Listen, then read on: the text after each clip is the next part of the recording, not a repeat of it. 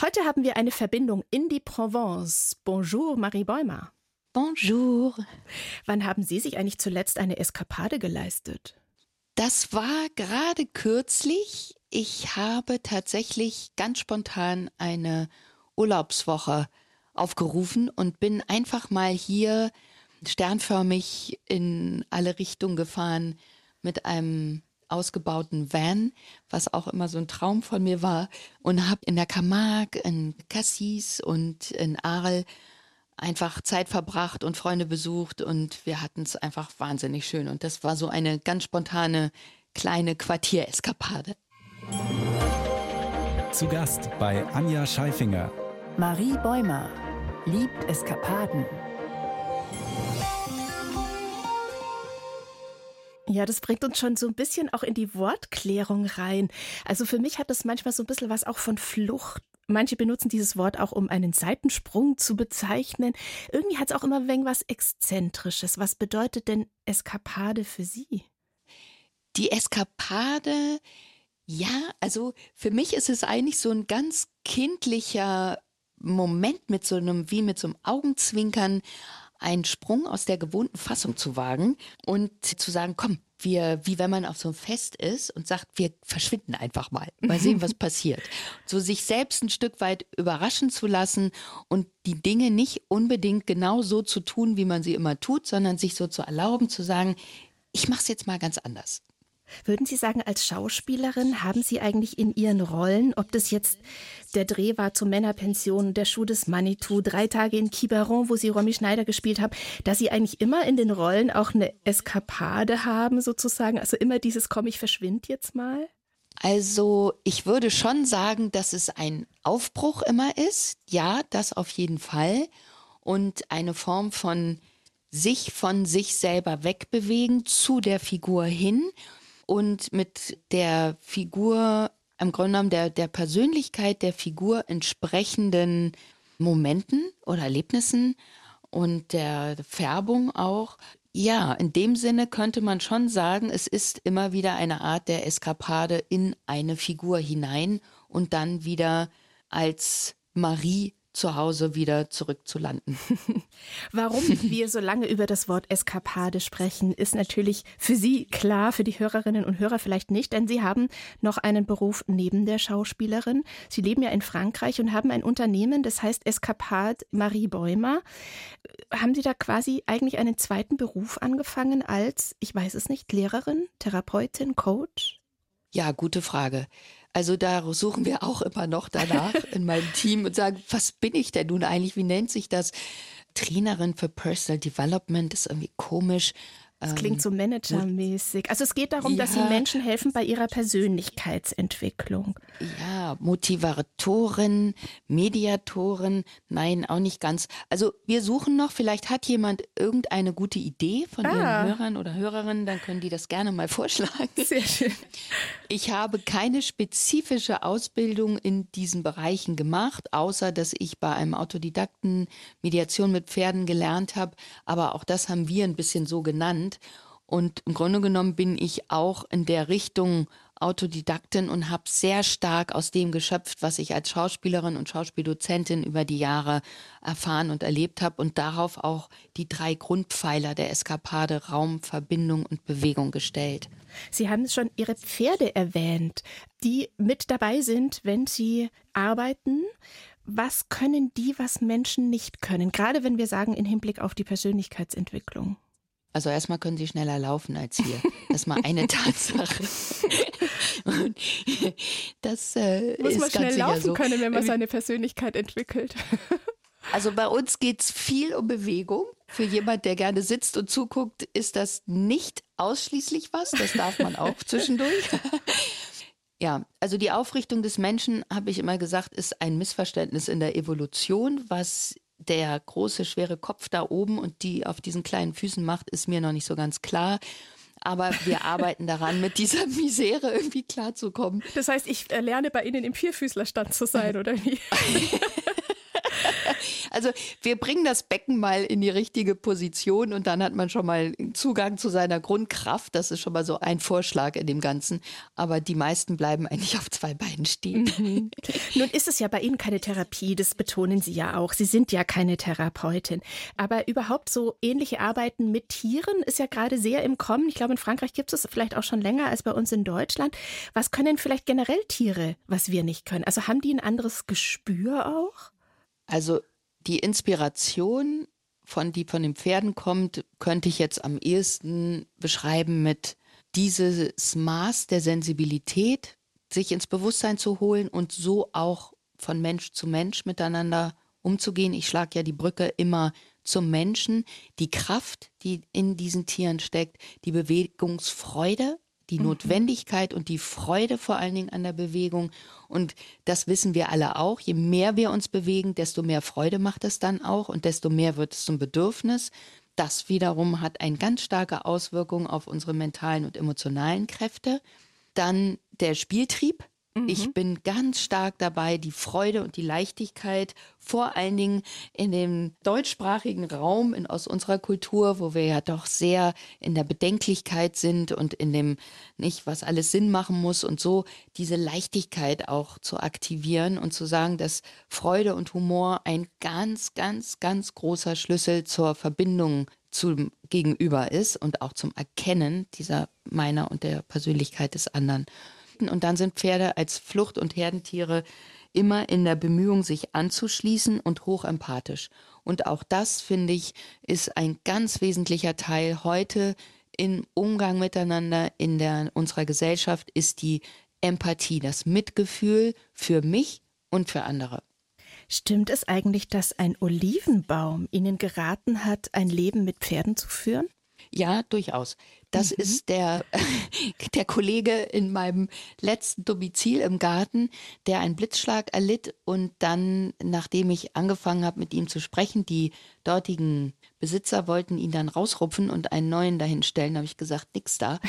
Und wir haben uns dann unterhalten und tatsächlich hat diese, dieser Dialog dazu geführt, dass er Kräfte entwickelte, und sehr ermutigt war und so wunderschön wurde, wie man sich es gar nicht vorstellen konnte nach dieser Verletzung. Und dann hat er eben irgendwann mal so ein bisschen gesagt, naja, du, du redest halt immer so viel von Pferd, Pferd, Pferd, aber dann mach doch mal. Du bist doch immer die hier von wegen Umsetzung und so. Und wo ich dann bin ich so ein bisschen beleidigt ins Haus gelaufen und habe gesagt, pff, na, ich bin ja wohl schon jemand, der das tut, was er, wovon er träumt. Also ja, mh, hier träumen wir mehr und tun nicht. Und dann oh. habe ich mich schon etwas provoziert gefühlt und gesagt, stopp, ich tue. Und so kam mein erster kleiner Hengst Baccarat zu mir, der Meister des Raumes. 1 zu 1, der Talk auf Bayern 2. Anja Scheifinger im Gespräch mit Marie Bäumer plädiert für ein ausgiebiges Mittagessen. Ich vermute ja, das ist ein Teil auch Ihrer Frankreich-Passion geschuldet, oder? Dieses Mittagessen. ja, also ich hatte das Glück, dass ich eine Mutter hatte, die gerne gekocht hat und auch lecker, viel aus dem Garten, frisch immer und sich wahnsinnig gefreut hat, bis meine Schwester und ich immer sagten, ja, die Tomaten, ja, die Zucchini, ja, toll, die Regenbogenfarben, ja, das ist ganz, ganz großartig alles. Aber es war auch wirklich prägend. Nur ich muss schon sagen, dass das ganze Land zwei Stunden Mittagspause macht und da auch wirklich kein Elektriker kommt und einem eine Lampe aufhängt oder oder diese Konsequenz, das hat schon wirklich bei mir auch viel gemacht und dass die Liebe der Franzosen durchs Essen ausgedrückt wird. Meine französische Mama, wenn ich wegfuhr, immer gesagt hat, ich koche für dich, da musst du das am letzten Abend nicht machen. Und wenn ich zurückkam, hm. gab es auch immer Lieblingsessen. Und sowas ist schon sehr prägend. Oder die Ferien der Franzosen, dann sprechen sie morgens darüber, was sie abends kochen wollen. Und das geht den ganzen Tag lang. Und abends spricht man dann darüber, was man am nächsten Tag wieder kocht. Und das ist schon wahr, dass ich nicht nur sehr gerne esse, sondern hier einfach auch wirklich die Zeit dafür genommen wird und die Aufmerksamkeit. Was bringt es denn, eine lange Mittagspause zu machen? Was bringt es Ihnen? Wohlgefühl, großes mm. Wohlgefühl. Also zu der Mittagspause gehört natürlich auch eine Sieste. Und auch das ist Teil unserer Philosophie, dass wir das selber genießen, dass jeder wirklich Pausen hat. Wir machen auch in den Eskapaden lange Pausen, so dass immer jemand, der das braucht, sich zurückziehen kann, hinlegen kann, an den Pool legen kann, ein bisschen schlafen kann, Sachen verarbeiten, also verdauen. Nicht nur essen, sondern auch die inneren Themen und Prozesse. Und das ist schon etwas, wo ich glaube, dass wir das alle sehr, sehr in der westlichen Gesellschaft sehr gut gebrauchen können. Mhm. Ist es denn als Schauspielerin, wenn Sie Filmset sind, auch ein Unterschied, ob Sie in Frankreich oder Deutschland drehen, jetzt unabhängig von der Sprache, aber wird da auch mit der Zeit anders umgegangen? Also als erstes Mal darf man in Frankreich ein Glas Rosé mittags trinken und wird dafür nicht verhaftet. Das finde ich schon mal großartig. Auch in, in, Bayern dürfen Sie ein Bier trinken, da verhaftet Sie auch keiner. Tatsächlich, das habe ich auch noch nie gehört. Natürlich. Ich komme drauf zurück. ja, und dann ist es so, dass ich jetzt persönlich immer gern im Ausland war und mich das irgendwie in so einen speziellen Swing versetzt, sobald ich über die Landesgrenze hinaus bin. Man muss natürlich auch sich ein bisschen anders aufstellen. Also mhm. Frankreich kenne ich jetzt seit 17 Jahren als hier Lebende. Das ist jetzt für mich schon meine Heimat auch geworden. Aber wenn ich in anderen Ländern drehe, wie jetzt England oder Spanien oder so, dann ist es einfach auch nochmal etwas, was ein bisschen neuer ist. Und da ist man immer ein bisschen was? ein anderer Mensch, finde ich, und redet auch anders. Jetzt nicht nur von der Sprache her, sondern auch von der Körpersprache, ja. ne? Ja, ja, genau. Also es sind einfach diese kulturellen Einflüsse und mir hat das immer große Freude gemacht. In der mhm. Eskapade. Da haben Sie Ihre Arbeit mit der einer Artischocke verglichen. Warum? Den Prozess der Teilnehmer, das ist so ein bisschen wie wenn man sich von außen nach innen vorarbeitet, also durch den Körper ans Herz, an das Wesentliche unseres Inneren. Und für mich ist das so ein bisschen manchmal wie so dieses sich an das Herz der Artischocke vorzuarbeiten mhm. und dann so an dieses oh, letzte ganz besondere Köstliche zu kommen. Deshalb hatte ich dieses Bild gefunden. Was würden Sie denn sagen, ist es bei Ihnen, dieses Herz oder der Wesenskern, sagen Sie ja oft auch? Wildfrei, zärtlich. Wer hat Sie damals unterstützt oder im Leben überhaupt? Wer unterstützt Sie, zu Ihrem Wesenskern zu kommen oder machen Sie das mittlerweile selber? Also meine Eltern haben sehr viel dafür getan, dass ich einfach frei mich bewegen konnte und dahin ja aufbrechen, wo mich das Leben hingerufen hat. Und sie haben mich nie irgendwie beengt, beschnitten, gebremst, sondern im Gegenteil immer mit Neugierde verfolgt und unterstützt, was ihre kleine wilde Marie da so sich durch die Rübe rauschen und lässt und wieder ausdenkt. Und das war natürlich eine Kraft, die schon in mir war, aber die eben durch meine Eltern auch mit unterstützt und gefördert wurde. Und das ist auch für mich heute ein Anteil, den ich mit ganz großer Leichtigkeit Menschen zur Verfügung stellen kann. Also dieses Encourager, ermutigen, zu sagen, komm, jetzt trau dich, mach. Wir fangen euch dann auch auf, aber springt, seid mhm. mutig und rennt mit dem Hengst mal um die Häuser und das dann kommt eine Restauratorin, die doch nie einem Pferd so nah war und tanzt dann nachher mit einem der Hengste nach irgendeiner Wahnsinnsmusik, wo wir echt alle auf dem Boden lagen und sagt, das ist größer als Kino hier. Das ist dein eigener Film. Und ihr sagt, wie toll ist das denn? Das heißt, ähm, die Ateliers gehen ungefähr drei Tage meistens, aber sie sind schon eher für einen größeren Geldbeutel gedacht, oder? Also auf ihrer Internetseite stand 2800 Euro, die muss man auch erstmal berappen können. Das können ja nicht viele. Ja, also man kann das als Jahresbildungsurlaub einreichen. Das machen auch ziemlich viele es ist Persönlichkeitsentwicklung und es geht auch sehr stark auf das Thema Führung. Das ist natürlich gerade mit Hengsten, mit Pferden sowieso. Ich arbeite ja mit Hengsten. Das ist auch ein ziemliches Alleinstellungsmerkmal in diesem Bereich. Wir empfangen in einem wunderschönen Schloss bei Freunden. Damit sind natürlich auch Kosten verbunden, klar. Aber dafür bieten wir eben auch etwas an, was in der Intensität, denke ich, und der Tiefe und dem verschiedenen Aspekten, die die Menschen da mitnehmen, einem auch eine ganze Weile nährt. Und dann haben wir aber auch für Menschen, die, wie Sie sagen, vielleicht jetzt gerade nicht das Budget dafür haben, eine Kennenlernsituation in Hamburg im November, die Eskapade Live in der Schauspielschule, wo ich auch selber noch unterrichte, was eine ganz schöne und enge Verbindung ist. Und dann gibt es auch über den ganzen Winter, Herbst und Winter jetzt bis ins Frühjahr hinein die Online-Eskapaden. Das sind dann auch Formate, die wirklich für jedermann möglich sind. Jetzt haben Sie gerade schon gesprochen von Ihrem Wesenskern und haben die Worte Freiheit und Wild benutzt. Ich glaube, dem ging voran ein Ritt quer durch die USA, eine Doku, die Sie gedreht haben. Wenn Sie daran jetzt gerade denken, was ist so das Erste, was Ihnen in den Sinn kommt? Das ist eine wunderbare Frage und das ist ja meine letzte ganz große Eskapade gewesen.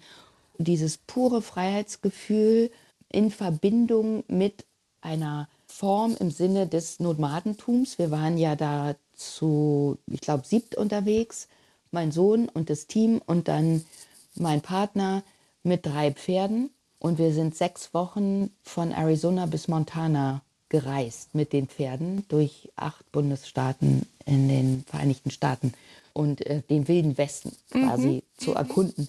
Für mich war fast das prägendste das Monument Valley noch immer ein Navajo-Gebiet, wo wir eigentlich nur rein konnten und sogar auch wild zelten konnten, weil wir Kontakt dort zu einem Indianer hatten, der uns da auch durchgeführt hat.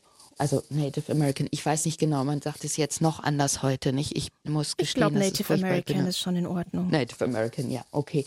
Und wir haben dort ganz, ganz besondere Momente erlebt, unter anderem eine Wildpferde, beziehungsweise zwei Wildpferdeherden, die an eine Wasserstelle kamen und sich gegenseitig dort Raum genommen oder gelassen haben. Und wir waren ziemlich weit oberhalb von denen in so einem Felsbassin. Da sind wir irgendwie hochgeklettert und es war halt sehr überraschend. Und ich weiß noch, dass wir wirklich alle geweint haben, weil das so berührend war. Hm. Bayern 2, 1 zu 1 der Talk. Heute mit einer Verbindung in die Provence. Dort lebt eine der größten deutschen Schauspielerinnen, Marie Bäumer nämlich. Vor 54 Jahren geboren in Düsseldorf als Henrike, aufgewachsen in Hamburg. Wann wurde eigentlich aus der Henrike die Marie? Also Henrike Marie gab es ja immer schon. Rufname war tatsächlich anfänglich Henrike. Und dann kam meine Großmutter und sagte immer Mariechen, Mariechen. Und meine Mutter, immer wenn ich irgendwas machte, was so ein bisschen bedenklich war, sagte sie mir, Marie, Marie, Marutschkaka, du bist vielleicht eine Marke. Und irgendwie kam dieses Marie immer mehr ich mag den Namen sehr gerne. Meine Mutter, genau. Die sagte dann, du, wenn du den jetzt als Rufnamen etablieren willst, mach das in der Schule, dann machst du es dir leicht. Und so kam das dann. Und als, selbst meine älteste Freundin, die mich kennt, seit sie drei ist, nennt mich Marie jetzt. Gab es Pferdeposter an der Wand? Ich war nie so ein Postermensch. Also weder mit den damaligen Rockgruppen, irgendwie alle ihre Wände gepflastert hatten, noch Pferde, noch sonst irgendwie was. Also es gab so gab so kleine Spielzeugpferde, die mir viel bedeuteten, aber für mich war es eigentlich immer so wesentlich. Ich hatte ja mit zehn dann mein erstes Pony, mit dem ich eigentlich Tag und Nacht unterwegs war, bis dass ich ihn sogar bei uns mal ins Wohnzimmer reingeholt habe, um meinen Eltern vorzuschlagen, seine, eigentlich ist hier genug Platz und der Garten direkt nebenan und die Koppel direkt Oh, die waren bestimmt Garten. begeistert. Ja, die fanden das auch wieder lustig. Die haben ja alles mitgemacht. Also er ist da nicht da geblieben, aber er ist einmal mit reingelaufen. Hat mal kurz auf dem Sofa Platz genommen. Ja. Es gab keinen Fernseher. Wie oft mussten Sie das den Klassenkameraden erklären? Ja, meine Schwester und ich haben so ein bisschen dann auch einen Stolz entwickelt und gesagt, dass wir das eigentlich auch toll finden und so versucht, unseren Kummer, dass wir dann bei Dallas und Denver und was dann alles so lief, nicht so entscheidend mitreden konnten. Aber ich kann wirklich nicht sagen, dass ich in irgendeiner Weise einen Schaden daran genommen habe. Im Gegenteil, ich habe dafür dann das Kino einfach umso mehr genossen. Programmkino in Blankenese, gell? Ja. Wie sah es denn dort auch aus? immer noch. Ja, ein kleines Kino mit rechts und links Treppen hoch und unten gab es dann immer die entscheidenden Süßigkeiten. Und mein Plan war ja da einzuziehen und ähm, morgens immer schon gleich Pferd. da zu sein. Mit, äh, um, äh, das, da war das Pferd tatsächlich noch nicht da, aber das wurde schon visualisiert. Aber, aber es gab Pippi Kino hat, genau, die Kindheitsheldin, die mich da sehr maßgeblich geprägt hat. Und ich meine, Astrid Lindgren ist und bleibt einfach eine der großen Autorinnen, ihrer Zeit oder unserer Zeit, heute würde ich sagen, die Figuren erfunden hat, die im Grunde genommen genau das vertreten, was ich als Essenz so kraftvoll und stark finde. So diese Kräfte, die nicht nur gebunden sind an eins plus eins ist zwei, sondern die einfach etwas darüber hinausgehen, diese Imaginationskraft und diese Bereitschaft, einfach Dinge genau so zu tun, wie sie einem eben entsprechen, zu leben. Das finde ich einfach wundervoll. Ihr Vater war Architekt und die Mutter Ergotherapeutin. In welche Welten konnten die Sie denn mitnehmen? Also meine Mutter hat mich sehr stark geprägt, was das Physische anbelangte. Die hat vor allen Dingen Kinder betreut über viele, viele Jahre, war sehr stark in ihrer Fantasie. Die hat die Kinder zum Beispiel in Bohnen, große, große Becken mit Bohnen gesetzt, Schwerbehinderte, über die Haptik einfach ganz viel gemacht. Wir durften die Kinder, wenn meine Schwester und ich mit waren bei ihr, das fanden wir auch mal ganz toll, dann durften wir die auf so selbstgebauten Rollbrettern die langen Flure entlang fahren und dass da eben Bewegung und Schwung irgendwie reinkommt. Das war so das, was meine Mutter sehr stark geprägt hat und auch so dieses Freie, Freilassen, in die Bewegung gehen, auf Bäume klettern, losziehen, machen, also immer so in, dies, in sich in Bewegung setzen. Und mein Vater hat mich auch sehr geprägt mit seiner Leidenschaft für den Beruf. Der war im Vorstand des ökologischen Bauen in Hamburg, was damals etwas belächelt wurde in der Zeit und natürlich aber eine totale Vorreiterschaft war. Und er hat uns auch auf die Baustellen dann mitgenommen. Das war sehr spannend und haben damit gestaunt, wie das alles so vor sich geht. Wir haben zusammen meine Wohnung damals in Hamburg renoviert, was mir unheimlich viel Spaß gemacht hat. Die ganze Planung dafür, da hat er mich auch sehr reingeholt in die ganzen Vorgänge, worauf man achten muss und aber auch die Freude, einfach Materialien auszusuchen. Und ihm hat das auch unheimlich viel Spaß gemacht. Also Sie haben durchaus von beiden viel mitbekommen. Ja. Und vor allem ja, auch ja. die Freiheit, haben Sie ja gesagt. Und Sie sind dann mit 16 alleine mit einem Rad durch die Bretagne gefahren. Wahnsinn. Totaler Wahnsinn. Wenn man sich das heute vorstellt, dass Eltern das machen, ihrer, also ich glaube, ich war 17, aber egal, 16, 17 oder 18-jährigen Tochter mit langer Mähne und ja, kurzen Hosen irgendwie da durch die Bretagne fahren zu lassen. Es ist echt unglaublich. Und ich habe das ja nicht verstanden. Da war ja Handy noch nicht am Start, wie das mit dem Telefonieren ging, dass man da eine Null weglassen musste. Und dann habe ich in jeder Telefonzelle, natürlich ganz brav, wollte ich meine Eltern anrufen und sagen, ist alles wunderbar. Aber dann hat immer irgendeine französische Dame mir sehr schnell auf Französisch, was ich nicht verstand, irgendwas erzählt. Dann habe ich wieder aufgelegt und bin weitergefahren und kam auch nicht drauf, irgendwie mal jemanden zu fragen. Ich habe mehrfach privat bei Menschen übernachtet, die haben mich dann reingeholt und dachten, was macht die hier alleine? Ist ja alles verrückt. Es war eine wundervolle Reise und ganz am Ende habe ich dann zwei in Brest, zwei, einen Schweizer und eine Deutsche kennengelernt, die auch mit Rädern alleine unterwegs waren. Dann sind wir mit den Rädern zusammen nach Paris. Dann hat der Schweizer mir eben in einem ganz ruhigen, freundlichen Berner Schweizerdeutsch erklärt, wie das mit der Null sich verhält. Und dann habe ich endlich meine Mutter in Paris nach einer Woche angerufen. Da hatten sie bereits alle Krankenhäuser der Bretagne abtelefoniert. Und habe gesagt, du, ich ähm, habe einen Schweizer kennengelernt, ich komme kurz nach Hause, ich muss Wäsche waschen und ich brauche Geld und dann muss ich wieder los. Und sie so, komm erst mal nach Hause. Würden Sie sagen, es ist eine andere Marie nach Hause gekommen, als die, die aufgebrochen ist damals? Ja, sicher. Also das war schon eine prägende Tour und ich kann es wirklich nur jedem empfehlen, sowieso alleine zu reisen, immer mal. Das ist schon was ganz Besonderes, weil man wirklich einfach alle Antennen komplett anschaltet und Sachen erlebt, die man sonst nicht erlebt. Und einfach vor allen Dingen auch dieses Aufbrechen in etwas Ungewisses. Und gerade für die Menschen, die so aus der Form kommen und aus der Sicherheit und Struktur, was auch wunderbar ist, auf keinen Fall bewertet werden sollte, aber da eben zu sagen, okay, das kann ich und jetzt wende ich mich nochmal dem nächsten Schritt zu, nämlich meiner persönlichen Eskapade, Aufbruch und umgekehrt für Menschen, die von der Freiheit, von diesem freiheitlichen Gefühl kommen, also das ist bei mir eben auch so, die dann erkennen, das war bei den ersten Drehs, da war auch nicht viel Strenge oder so ein ganz eng gezirkelter Rahmen bei uns, dass ich gemerkt habe, die Form muss ich mir wirklich auch ein bisschen schaffen. Und die ist auch wichtig, damit es nicht im Chaos landet oder in der Strudelei und in der Frustration, dass sich dann nichts wirklich manifestiert.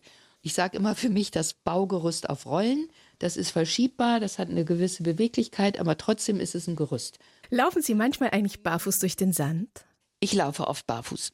Ja, viel und gerne barfuß. Und ich schlafe im Sommer draußen und das Schönste ist, nachts aufzuwachen und dieses unfassbare Sternenuniversum über sich zu haben. Zu Gast bei Anja Scheifinger. Marie Bäumer verkörpert Romy Schneider. im Film Drei Tage in Quiberon, der vor fünf Jahren in die Kinos kam. Viele haben gesagt, endlich spielt sie die Romy Schneider, denn sie wurden schon so lange mit ihr verglichen. Wissen Sie eigentlich noch, wann man das das erste Mal an Sie herangetragen hat? Sie hätten da eine Ähnlichkeit? Ich war 16 und ich wusste gar nicht, wer das ist. Mhm. Das ist absurd fast, aber es ist so, da ich ja nun eben nicht aus einer Filmfamilie kam. Ich konnte mich nur erinnern, dass meine Mutter irgendwann mal, als ich so zwölf war, erzählte, dass der Sohn einer ganz besonderen Schauspielerin ganz furchtbar verunglückt ist. Und dass mich das nachhaltig irgendwie beschäftigt hatte. Aber dass es da um Romy Schneider ging und der Sohn David, der muss eben zwei Jahre älter als ich gewesen sein.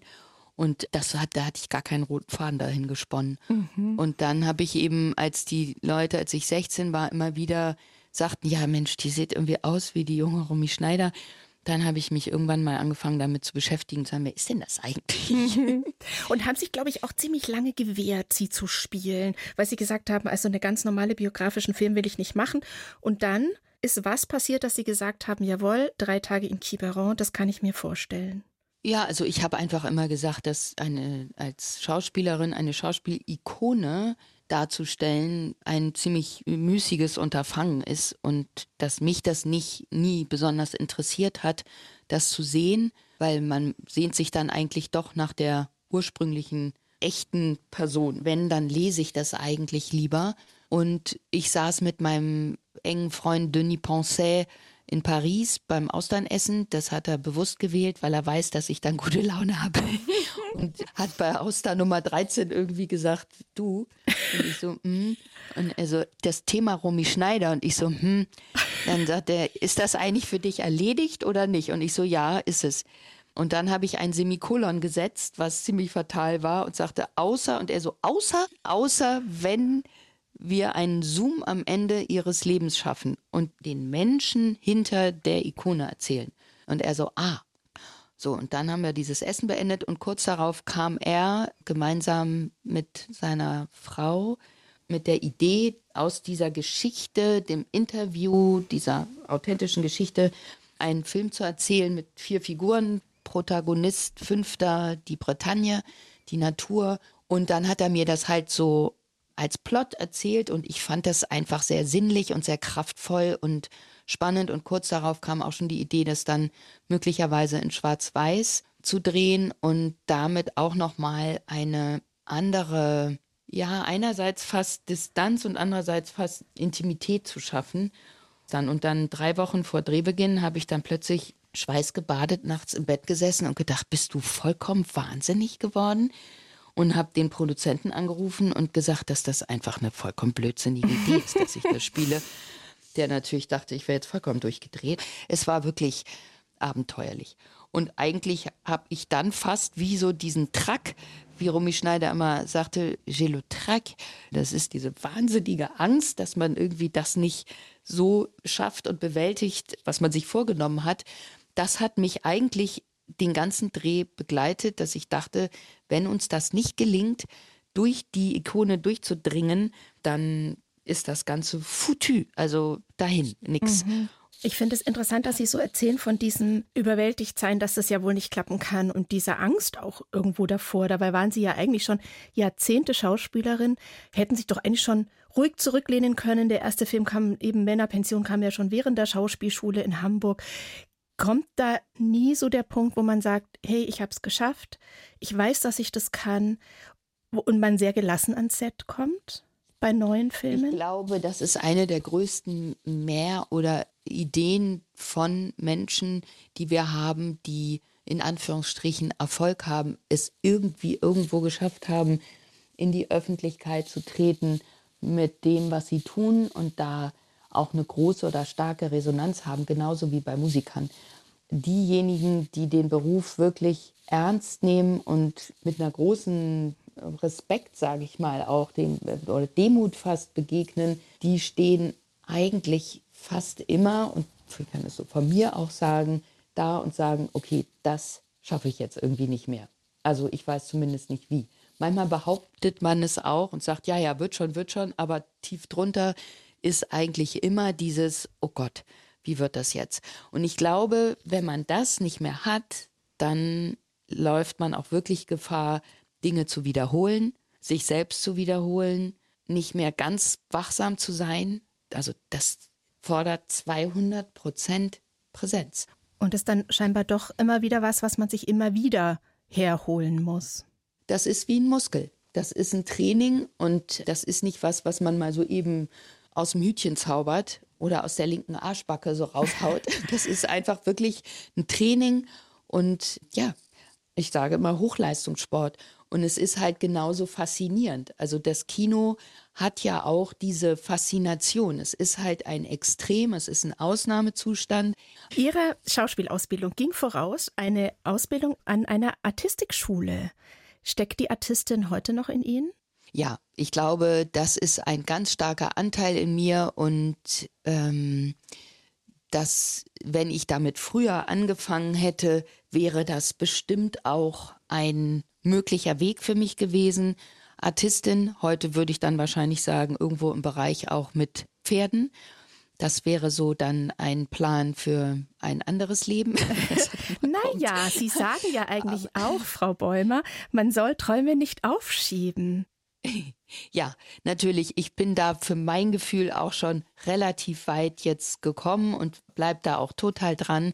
Nur man soll die Dinge der Jugend mit Grazie aufgeben, ist so ein schöner Satz in einem im Desiderata-Text von 1600 irgendwas.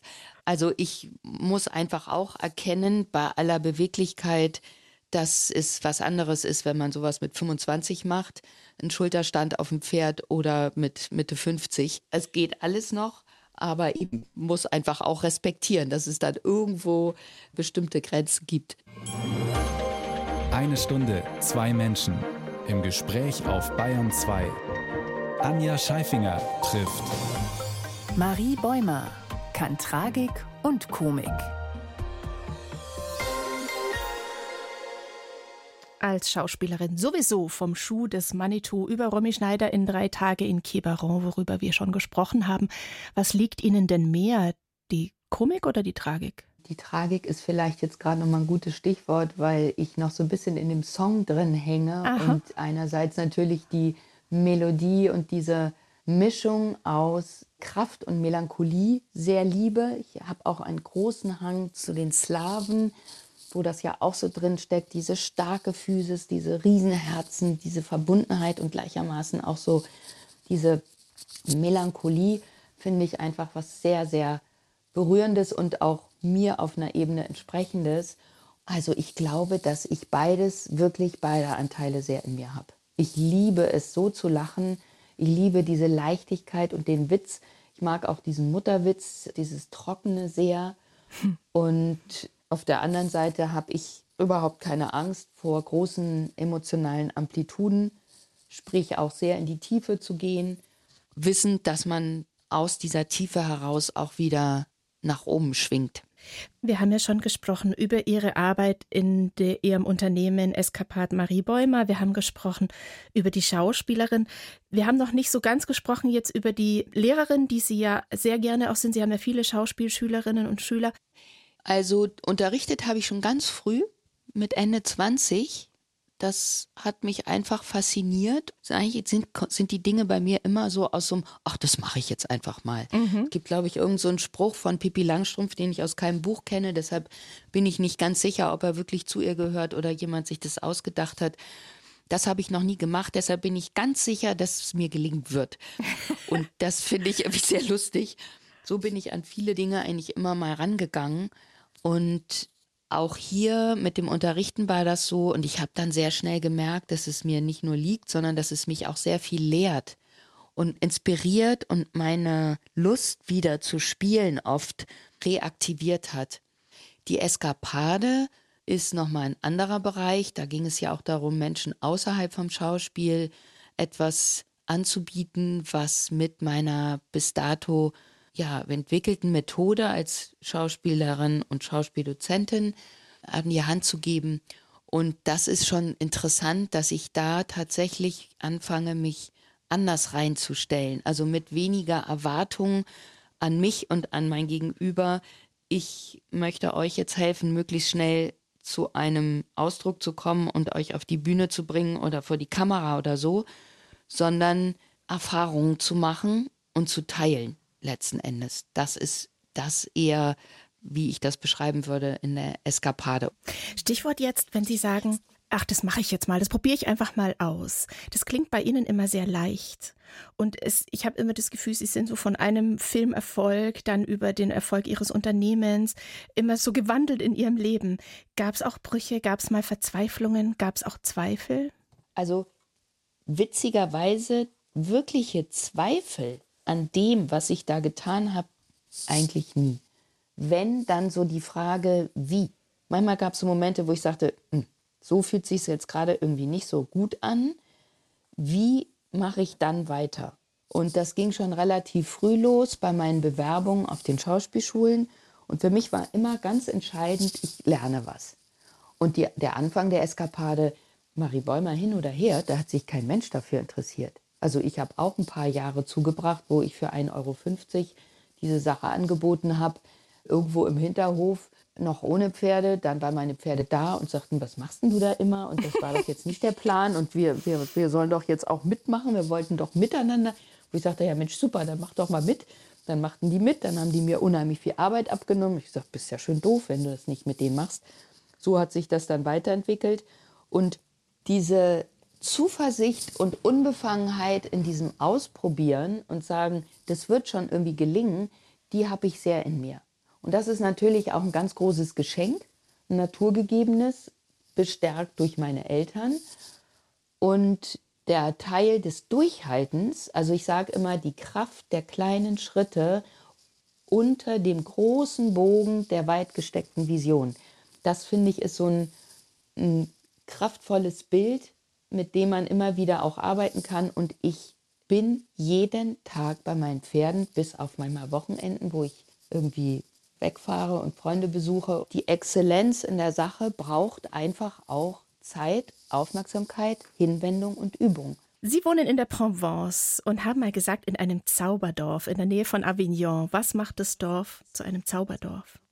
Ja, das ist so ein Dorf, in dem die Bewohner so gerne leben. Die identifizieren sich so stark mit diesem Dorf. Und es hat wirklich was Besonderes. Es ist eigentlich ein Durchfahrtsdorf.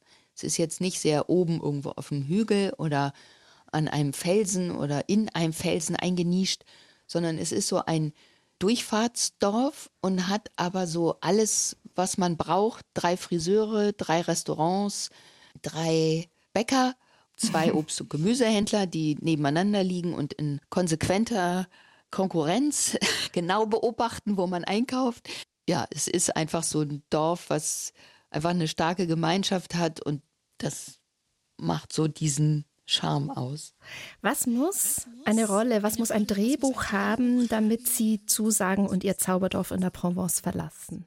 Etwas Neues, was für mich neu ist oder überraschend, für mich so im, im Ausdruck, im Spiel, in der, auf dem Weg und dann nachvollziehbare Konfliktsituationen, die überwunden werden und einfach ja ganz viel Herzblut. Also, dass ich wirklich merke, es ist ein Anliegen des Filmemachers oder der Filmemacherin und denen, die da beteiligt sind, diese Geschichte zu erzählen. Vielleicht hat ja eine Regisseurin oder ein Produzent zugehört.